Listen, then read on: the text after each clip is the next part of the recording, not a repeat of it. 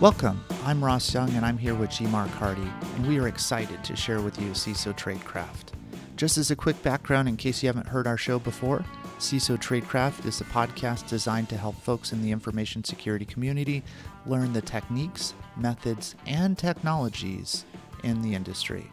The show focuses on helping mentor the next generation of cyber leaders take information security skills to an executive level. With that, I'm excited to present to you today's show. Welcome back to another episode of CISO Tradecraft. I'm. Mark Hardy, and I'm here with Ross Young. And we'd like to continue our discussion of cloud security. As you may have listened to a previous episode, we tried to cover the foundational elements of well, what do we mean by the cloud? Who's responsible for different levels of security within different cloud offerings? Infrastructure as a service, platform as a service, software as a service, and essentially where are some of the resources that we could look at in terms of trying to you know figure out how do we um, move forward in our environments where we might have a single cloud, a multi-cloud, hybrid cloud environment.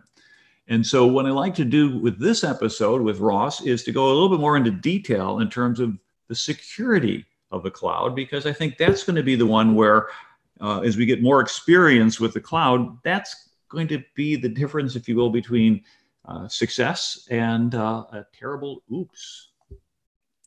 Yeah, when when you first start to look at the cloud, you might come across a document called the Amazon Web Services or AWS Well Architected Framework. And if you see this document, you will just see there are literally hundreds of things you have to do to get security right.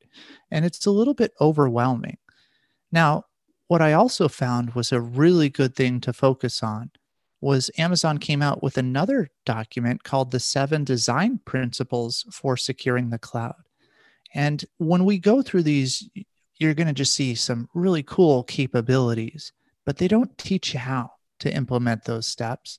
But today's episode, we're going to show you a couple quick wins of what you can do for each of these steps to transform the security in your organization. Wow, that sounds like rather ambitious, but it sounds like a great thing to do. So uh, let's let's get right into it. And uh, so, seven design principles for securing the cloud. That sounds rather ambitious. Um, what's what's the first? How do we get started? The first one that we see is we need to implement a strong identity foundation. And if you think about this, no one should go to your cloud unless they're authorized. And the way we make sure people are authorized is through access control systems, through authorization and authentication, and ensuring other security principles like least privilege and separation of duties. And when we think about this in the cloud or in any modern IT service, there's typically two things I would expect to see in your organization.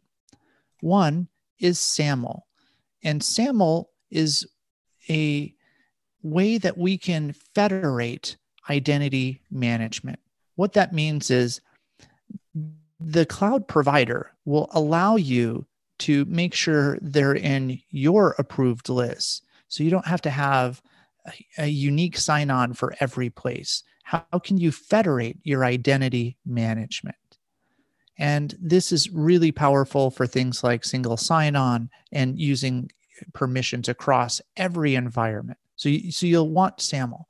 And, and I think most organizations ask for that in every contract that they have for third party providers. The other piece, oh, go ahead.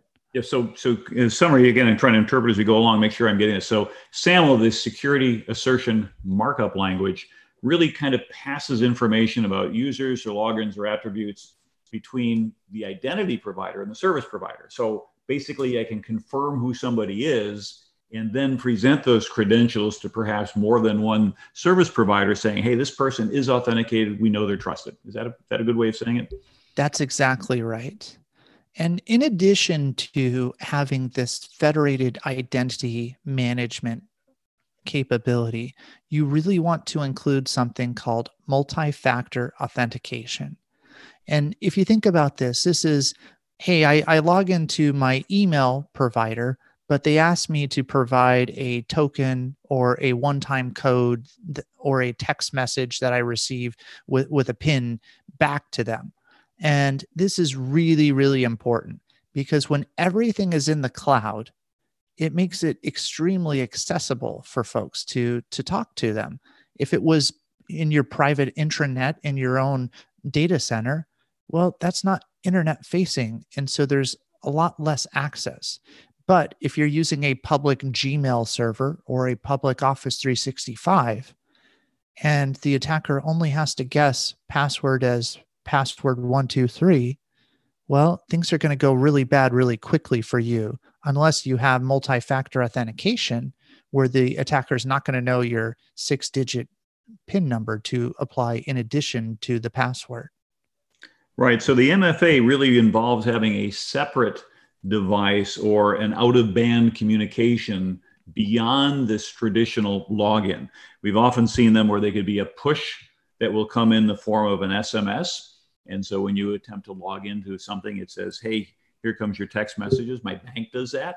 And uh, different banks have different levels of security. I know Chase pushes out an eight digit verification. Uh, my other bank does six. Uh, but then additionally, there are applications we can run where you basically get a seed, which is a alphanumeric string, which essentially maps to what? Some either 128 or 256 bit value. And then at that point, you've got a counter, the server's got a counter, you're both in synchronized. And then you know that within the last so many seconds, this was the value that showed up on the screen.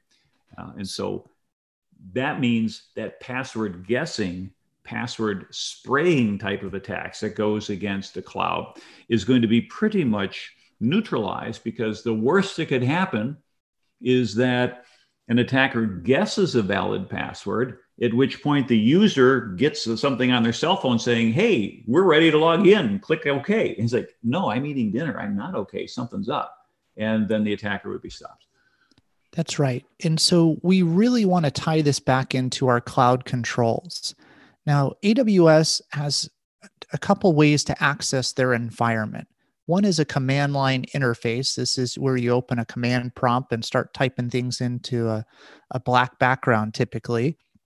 And they also have a very pretty user interface, commonly known as a console. This is where you open your web browser and you go to their website and you can start manually configuring things through the console. This is opportunities these are opportunities where we can apply multi-factor authentication. So be sure to have those on your cloud controls and capabilities.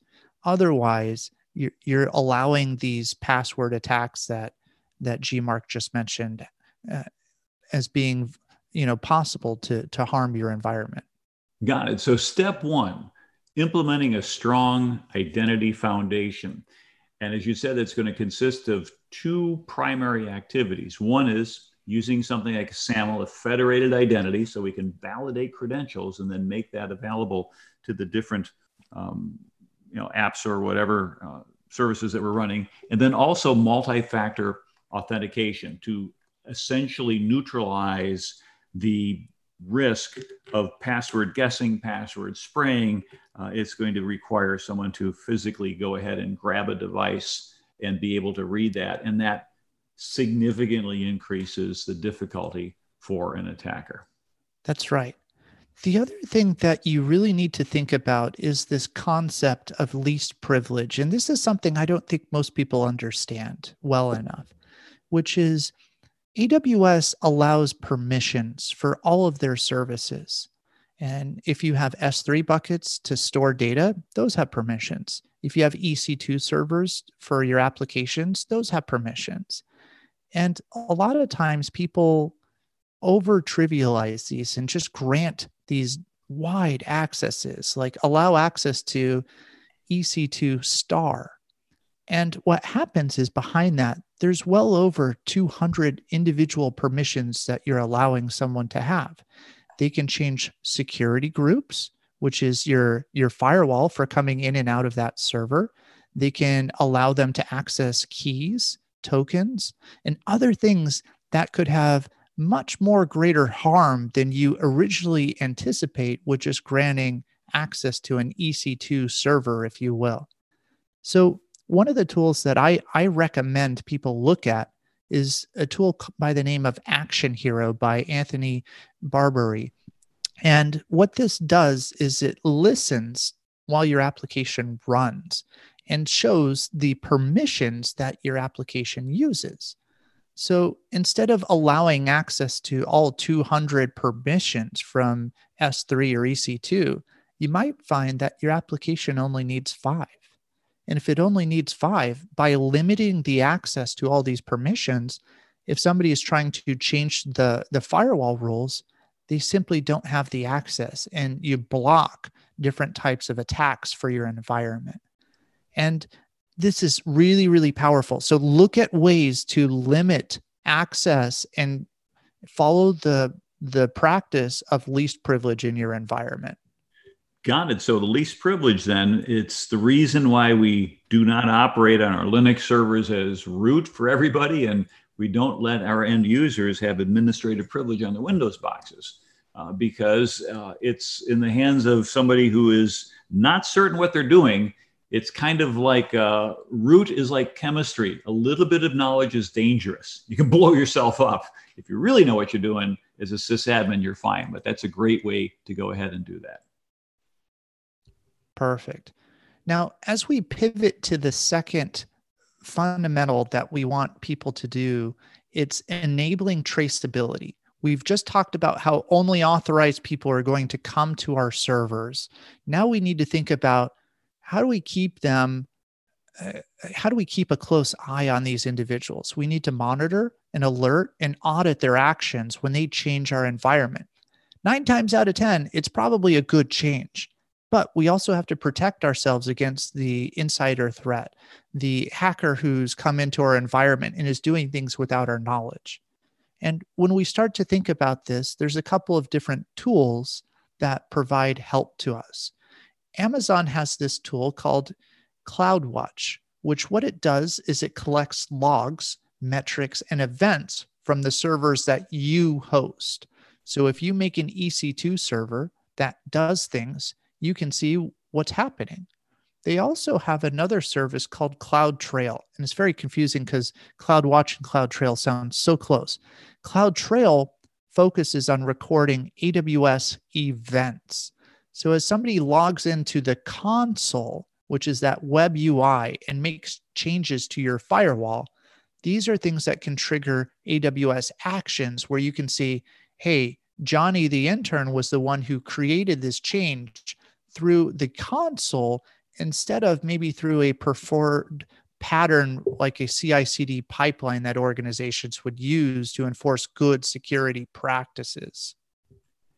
So, really, what we're talking about in the traceability, when you start saying monitor, alert, and audit actions, but then the trick was actions and changes to the environment. So, really not talking about what's the user doing and things like that. We're really more looking at the potential changes in the cloud infrastructure. Is that correct? That's right. We want our developers to do good things, and we want to empower them to make decisions that are things we can deploy very rapidly. The faster we can deploy code changes, the more features they can deploy, the more faster they can patch cybersecurity vulnerabilities. At the same time, we also want to double check for due diligence on cybersecurity. So instead of just having developers log into a console to make changes and we don't have any record of what that looks like or the desired state, we see most organizations saying, we want concepts of infrastructure as code, where they create um, these infrastructure files in a tool like AWS, Cloud Formation, or Terraform to specify how the firewall should look, to specify what ports are open on the servers, to specify how things have connectivity. And then we can perform security checks against these through our monitoring, through our pipelines to ensure we have a strong AWS configuration. So it sounds like there's a lot of things that we're going to be potentially monitoring, and yet these tools, however, make it fairly straightforward for us? Uh, does it give us a single pane of glass, so to speak? Uh, or is you know, what, what's the experience, if you will, for the someone administering the security in the cloud when we're trying to enable all this traceability? It, it takes a little bit of experience, and and I'm not going to say it is not and it is an easy thing. No, you need people who've gone through some type of AWS certification to understand the ins and outs of how these services work. So mm-hmm. I, I, would recommend people getting something like the AWS Solutions Architect Associate certification to bring up a certain level of knowledge of these environments. Now, once you have competent people who understand how a cloud provider works, we need to look at what tools can be used to monitor, right? So we can have things like Cloud's custodian to automate security monitoring and responses. We can enable tools like this. And, and what it does is it allows you to automate responses. And let me just give you an example by this. Let's say your organization has a policy that says you're not allowed to make a new internet facing server without going through some type of a review board. Well, if a developer introduces a server, what this does is it has a, a listening device. It, it's just a Lambda job, and it listens to say, hey, your environment exposed a new internet touch point. Did you want to do that? And, and you can actually give it very detailed instructions from just alert me and tell me about it or no no blacklist this this item turn it off and so this is ways you can safeguard your organization through automation and you can apply your security policies that nobody reads into an, an automation step that is always enforced. So this is really how you make security policies effective in an organization and automatic. And so it'll scale and it gives you a better span of control because you're not constantly trying to look at all these different activities that could potentially create an issue. They're all being brought to your attention to make sure that things are being done correctly. Exactly. Especially if if you have a information security officer that has to police 500 different developers he can't understand that code. He can't always be there to watch every single thing that's happening. So we need to automate that capability through something like cloud custodian. Got it is there any other things that you could think of in terms of at this level where we're doing monitoring, alerting, and auditing? So, one of my favorite tools is a tool called Scout Suite. And what it does is a multi security, multi cloud security audit. So, it can inspect AWS or Azure, and it compares those findings against the CIS benchmarks. So, we talked previously that CIS the Center for Internet Security, is a place that produces really good standards and technical guidance of how to configure things according to best practices. Well, this tool is going to look at your environment and say, hey, it looks like you're not encrypting your servers at rest. That, that's pretty much a flag. And we normally expect all EC2 servers to be encrypted with Amazon Key Management Solution, KMS. And if it isn't, we're just going to highlight that for you. There may be a very good reason why you do this. There may be a terrible reason why you didn't do this. But this allows auditors or different types of second line reviewers in an organization to understand how developers might not be following best practices. Got it. So, what we've done now, we've covered the first two of implementing a strong identity foundation and enabling traceability. What comes next? Well, now that we have ways to monitor our servers, we need to make sure those servers are actually well configured and patched. What I mean by this is if I have a Java application that is a web application, I need to make sure that the OS is patched. I'm not running bad versions of SSH that just skip the the application. I need to make sure that my Java runtime is good. If I'm running bad versions of JRE, Java Runtime Environment, or middleware, that needs to be patched. So running a, a patched version of something like Tomcat and running a good solid web application that is also patched with the application libraries. So these sorts of securities where I'm patching is the first step. Mm-hmm. The second step is configuring is configuration because you can have a great hardened fully patched uh, Windows box, but if you allow anonymous users into there because you've had one misconfiguration setting, then it doesn't matter that it's fully patched. You've just granted access. So little things like that where we have to look to make sure our, our web server is using, you know, good TLS versions and and you know performing some type of really good authentication. All those configuration items are things we would want to check in our environment. So those sound rather fundamental and things that we need to do. Now, are there tools out there that sort of give you some advanced capabilities? Well, what I think we need to look at is how can I have an effective real time view of what my developers have produced? Right. I need to understand if I have 10,000 machines in the AWS cloud, which ones are patched, which ones are not patched, which ones are well configured, which ones are not well configured. And to do this, there, there's kind of two ways. I can do it through a build pipeline, or I can have agents in my environment providing real time feedback. So, Amazon introduced this application called AWS Inspector. And what it allows you to do is very similar to what we would see from Qualys or Nessus. It allows you to look at a Amazon machine image and think of this just as a Linux server and see if it's well patched. And so an organization is probably going to create something like a, a gold image. Here is the hardened Linux environment that we want every Linux developer to, to utilize as they write their custom Java applications.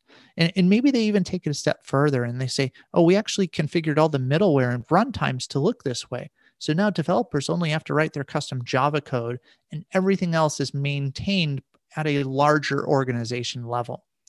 And this is really important because if I have a thousand developers and they're all fighting the same thing on how do I p- patch the basic Linux OS, I am wasting time. I want one person to do it for the entire organization, and I want to reuse an approved image for the whole organization. So that gives me then some real scalability advantages. You know, do it right, and then I could go ahead and make sure that it has been rolled out correctly. And if there's any if there's any variance in terms of things that are out there, I ought to be able to spot it because I can spot where those vulnerabilities are. Exactly. And so this is how we do it in the build pipeline piece. Right. But remember, I said there was a second way we have to to pull from our agents, right? So we're uh-huh. going to have agents on these servers that provide us a real time asset inventory, and and what you see is something like a Qualys or Nessus tool where it's getting that OS and middleware layers of patching and configuration checks. And then you're going to apply a RASP, a runtime application self protection tool. Think of a T cell, a contrast security or Sqreen product. And they're going to say, hey, are you running vulnerable versions of Apache struts like Equifax did? Or is that good? And in those two types of system inventories really allow you to know are you vulnerable to this CVE, this critical vulnerability that was just announced that attackers are starting to weaponize because you know which applications need to patch. Got it. Okay, so now we're starting to, to really get going. We've got an ability to have a strong identity foundation. We can trace things so we know what changes are happening. We can make sure that there's nothing bad going on. And then we're able to then go ahead and look at security really through all the different layers, both through automated assessments as well as being able to do asset inventory. Um, is that enough, or have we still got more to go? No, no. Unfortunately, we got to go deeper down the the rabbit hole. So we need to look for ways to automate some of our security best practices. And previously we talked about using Scout Suite to check on this. But there's there's a, a few more things we have to look at, right? We need to understand if developers are providing these credentials, these SSH keys, secure shell, or our Amazon credentials, uh, and you'll see these files called .pem files in in their software code. Because if that's lost or stolen, you've just already given away the permissions to to access these things. So you'll see some type of credential scanning environment uh, tools. You'll also see these checks on your cloud environments. You might use Terrascan to scan your Terraform files. You might use a tool like CFN-NAG or Checkov to scan your cloud formation files. And in these things we'll say, hey, your infrastructure that you're putting together isn't consistent with the best practices. And, and there's some false positives in these tools. For example, an S3 bucket could be very useful to host a public website on, but it could be really bad if I'm hosting a private website publicly. So, so you'll want to review these findings to, to see what they're saying. And you're also going to see other things around scanning containers. You know, containers and Kubernetes is a really big thing. We'll have to do a, a, another episode on that and more uh, in, in the future. But these have container registries where you can upload your container and you can deploy your container and, and it'll just check to see if those are patched as well. So lots of ways we have to look to make sure things are checked against security best practices. Got it. And so really the security best practices act as a reference and much like one would go through with a CIS benchmark, Center for Internet Security, or cisecurity.org benchmark to say, hey, do I meet this? Do I meet this? Do I meet this? What you're suggesting is we can actually kind of start out with a good solid benchmark to begin with, and then we periodically audit that from time to time to make sure that we're there. And we can do our, our um, ability to automate these best practices by locking things down such that they're not going to be altered, they're not going to be changed from a secure configuration. And we can provide some assurance that we're not running an insecure type of an environment in the cloud because we have these tools that are out there. So that sounds extremely helpful. Exactly. Yeah. Now, at that point in time, I say, all right, great. I've got a cloud infrastructure. I built it to spec. I validated it meets the security spec. It's functioning. It's ready to go. And so then, of course, comes the question what about your data? And what about the information that we're going to be moving both to the cloud and from the cloud, as well as perhaps residing in the cloud? And then that brings us the whole question of how do we protect that information and what are our requirements there? Yeah, and this is where we're seeing most of the new security laws be about privacy. It's about data security. Your server may be good, but is there other ways that the developers or attackers can go around that to cause harm to your customers. So, what you typically see is requirements for encryption, encryption in transit. So, maybe you have to use the transport layer security uh, model, or what, what do they call those? Certificates? Protocols. Yeah, TLS is a protocol. TLS is actually a suite of encryption tools that give you confidentiality, authentication, provides also integrity and even non-repudiation. And so think of it as a, a cryptographic cocktail where as part of the TLS exchange protocol, the client goes up to a server and says, Hey, I speak all these different languages, pick one. The server comes back and says, Hey, I like this, this, this, and this, and then we're good to go. Good insight, GMark. So you, you want to use something like TLS 1.2 or 1.3 for secure communications in transit. You also need some type of secure encryption at rest. And, and this can be using a custom solution. Maybe you're a Vormetric user, or maybe you use a cloud native solution like Amazon Key Management. Each of these allow you to encrypt your data. Now, what we're also seeing is there's a lot of requirements to tokenize or use test data. So when you have your production data, you need to keep that really secure. But you also want to test your application and make sure it works in a dev or QA network. So you, you may want to bring your production data down. And if you bring your production data down and now you have it with 100 developers instead of just the, the three people that operate the production instance, well, now you got to worry about people stealing these PII elements. And so we'll want to remove fields that contain sensitive information. And we can tokenize them, which is we essentially mask them behind, you know, hashes, or we replace them with test data. And test data would be fake data. We have mock credit card numbers that you can use to sample and, and try for your application. So these are ways you can limit access to your data. We also want to think about in the unfortunate event that things happen and people are actually stealing your data, how do you identify this?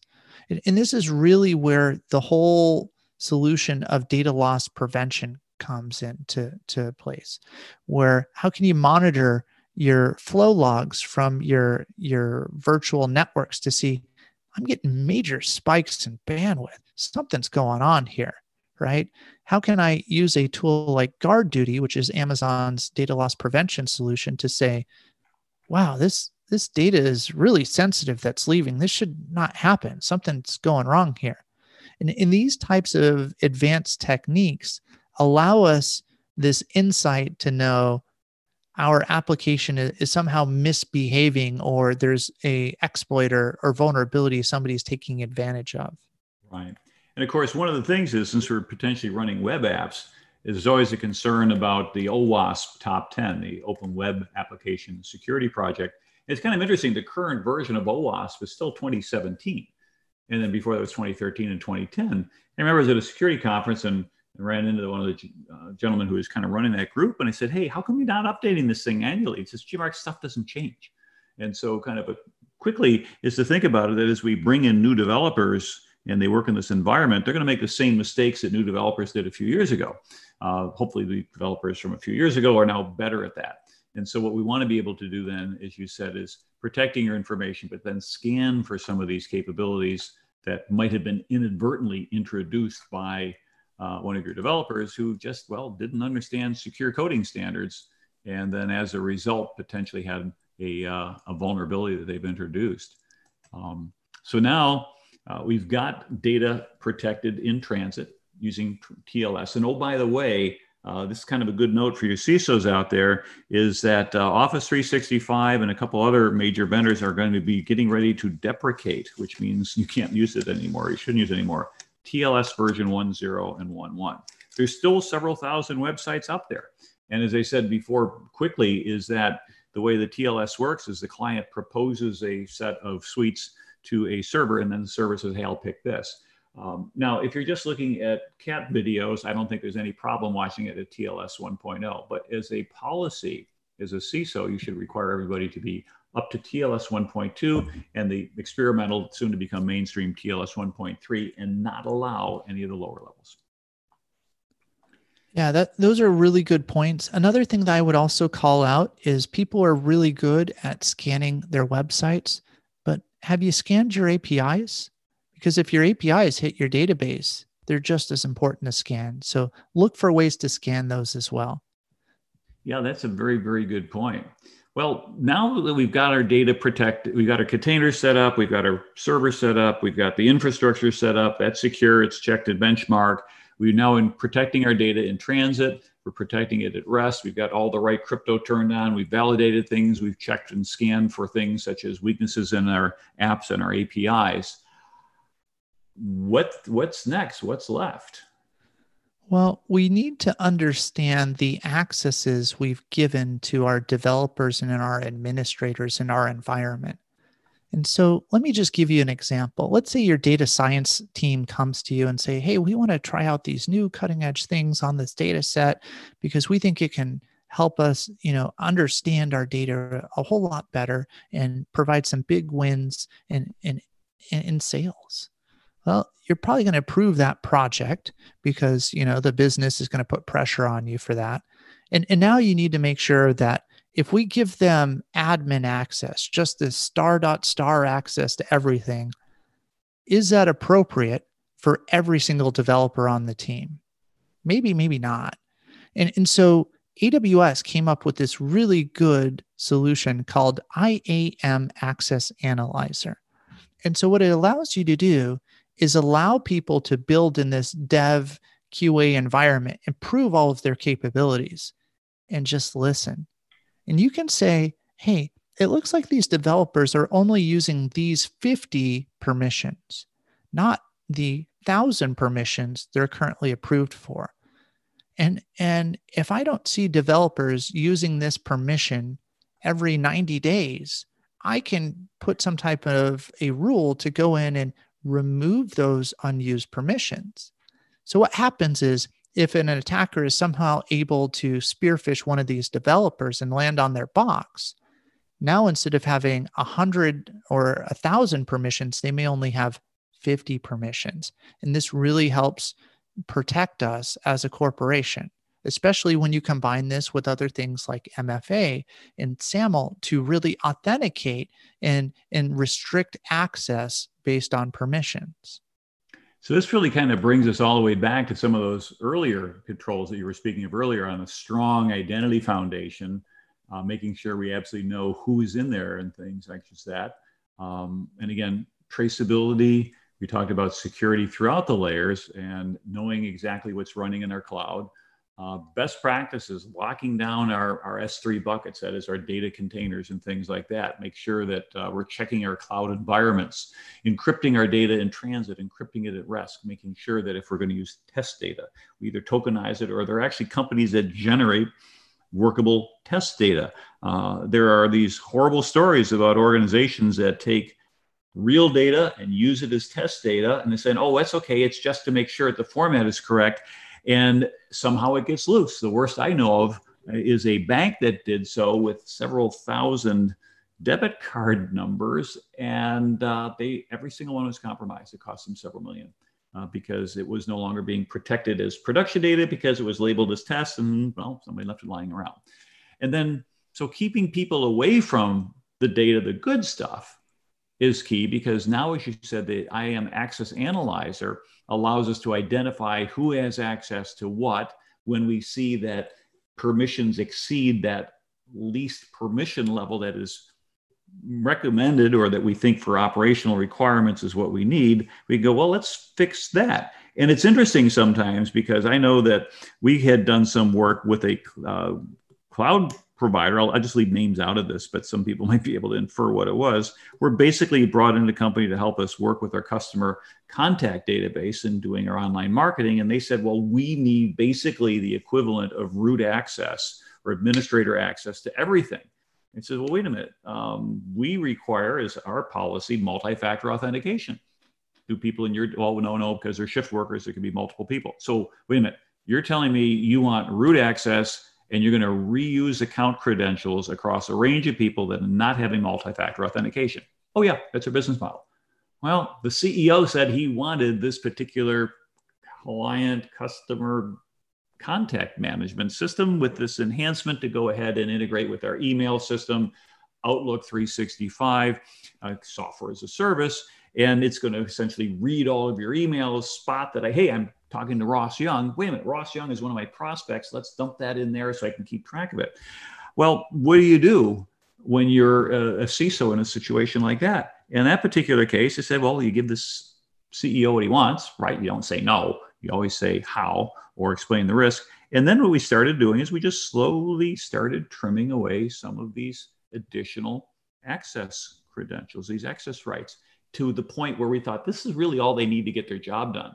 They had asked for the moon and the stars, and we ended up giving them a planet, and that was perfectly adequate. They never came back and pushed back. So, one of the things from a leadership perspective you need to think about as a CISO is that if you've got a third party that wants excessive rights or access to your information, particularly in view of the fact that this was all up in the cloud, look at it really carefully. And if you've got a business requirement to go there, well, you need to go there. Uh, but then you might want to consider how do we go ahead and manage that access and then perhaps trim that back very slowly. And if they go, ouch, then you go, oops, sorry about that, and you put it back again. Um, so we've got all this stuff in place, Ross. This is an outstanding checklist. But what is it that makes this all come together? What is it that we need to be able to do in the event that uh, things go sideways? Well, the last step that we really try to focus on is preparing for security events because everybody has a plan until they get hit in the face, eh, you know, like Mike Tyson says, yeah, Mike right? Tyson's and, and so we need to have an incident response team. We need to have practices within our organization that identify what is the the way we want to automate our responses because if I have to wait for my security guy to be there on Monday morning, that may be too late Friday night after he has left work, right? So mm-hmm. we can look for ways to automate security through incident responses. And, and one example might be if you get findings from Amazon GuardDuty, which is that data loss prevention solution, or you have findings from AWS configuration or con- AWS config, that's essentially misconfiguration in your environment.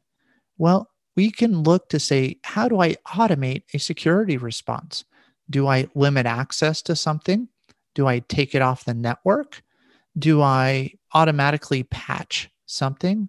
And these are the things that we can use to train and adapt our environment to the cutting edge evolving attacks that we encounter.